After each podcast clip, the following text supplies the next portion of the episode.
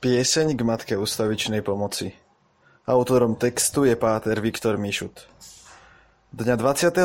júna v liturgickom kalendári slávime spomienku Matky ustavičnej pomoci. Redemptoristi ju na celom svete slávia ako sviatok. Tento sviatok bol ustanovený v roku 1876, čím bola potvrdená rýchlo sa šíriaca úcta k ikone Matky ustavičnej pomoci potom, čo ju pápež Pius IX zveril redemptoristom so slovami Urobte ju známou po celom svete. Pre celé generácie ctiteľov Matky ustavičnej pomoci na Slovensku je úcta k nej úzko spojená so známou mariánskou piesňou K nebesiam dnes zaleť pieseň.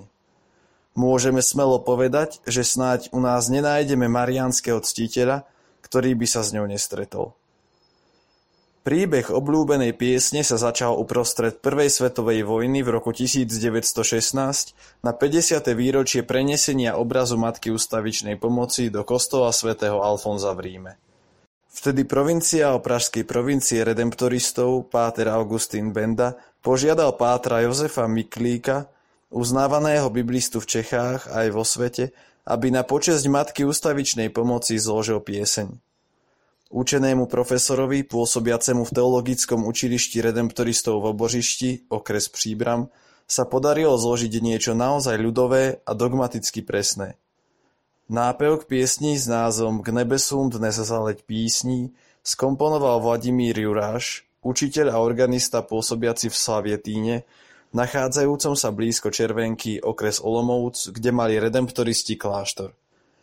Pieseň s jeho nápevom zaznela prvý raz počas tridua k Matke ustavičnej pomoci v Červenke začiatkom septembra 1916.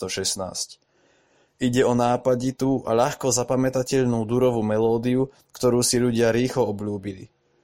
Pieseň mala 9 sloh, v súčasnosti ich má už len 7 a v Česku je stále hranou spievanou piesňou pri všetkých významnejších púťach, cirkevných slávnostiach a pri pohreboch.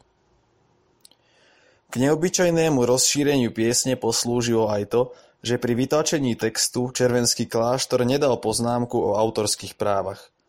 Tak si mohol každý kníh tlačiar tlačiť text aj bez povolenia z kláštora v Červenke.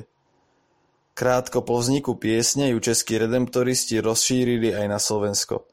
Súhlas na vytlačenie prvého slovenského prekladu dal spišský biskup Ján Vojtašák vo februári 1924. Už v tom istom roku sa pri slávnostiach na sviatok Matky ustavičnej pomoci spievala v kostoloch, ktoré spravovali redemptoristi. Podobne ako český originál, aj slovenský preklad textu mal 9 sloh a spočiatku bol vytlačený len na samostatnej kartičke. V roku 1925 bola pieseň k Matke ustavičnej pomoci zaradená do misionárskej knižky Boh a duša. Misionárska knižka alebo Sústavný návod k nábožnému životu vydanej redemptoristami. Prvý slovenský preklad piesne bol silne ovplyvnený bohemizmami.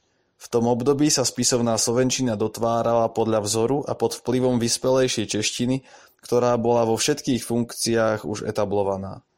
Po roku 1931, keď Matica Slovenská vydala prvé pravidlá slovenského pravopisu, Zvýšil sa záujem o dobrú slovenčinu. Prejavilo sa to aj v jazykovej úprave piesne K nebesiam dnes zaleť pieseň. Upravený text vyšiel v prvom vydaní brožúrky Matka ustavičnej pomoci v roku 1939 v edícii Životom vydávanej redemptoristami. Zodpovedným redaktorom edície Životom bol vtedy kňaz Bansko-Bystrickej diecézy Kamil Mečiar.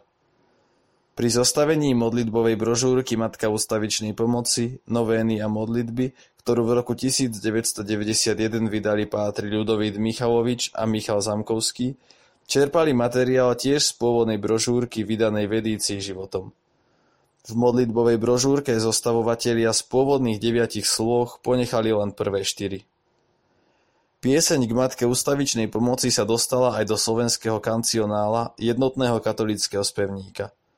Bolo to v roku 1951, keď do vydávania JKS zasiahlo Povereníctvo informácií a osvety a nariadilo niektoré zmeny, cenzúru. V JKS sa tak pod tlakom povereníctva nahradili viaceré piesne.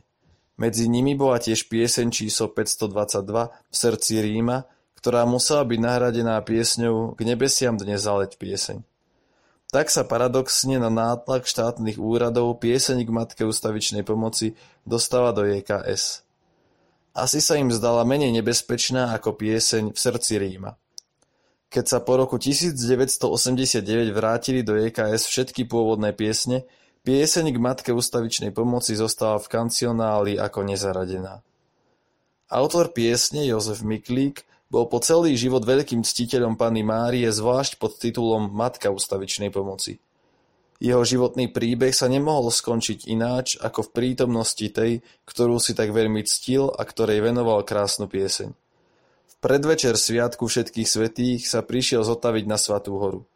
Dňa 9. novembra 1947 sa rozhodol, že pre srdcové ťažkosti odíde do obožišťa, aby sa tam liečil. Keď vychádzal z kláštora, zrútil sa do náruče sprevádzajúceho spolubrata. Nepomohla ani rýchla lekárska pomoc. Vtedy si všetci v kláštore na Svatej hore uvedomili, že poslednú svetú omšu Páter Miklík slúžil pri oltári Matky ustavičnej pomoci a že bazilikou znela pieseň K nebesúm dnes zaleť písní. Panna Mária zvláštnym spôsobom odmenuje svojich ctiteľov.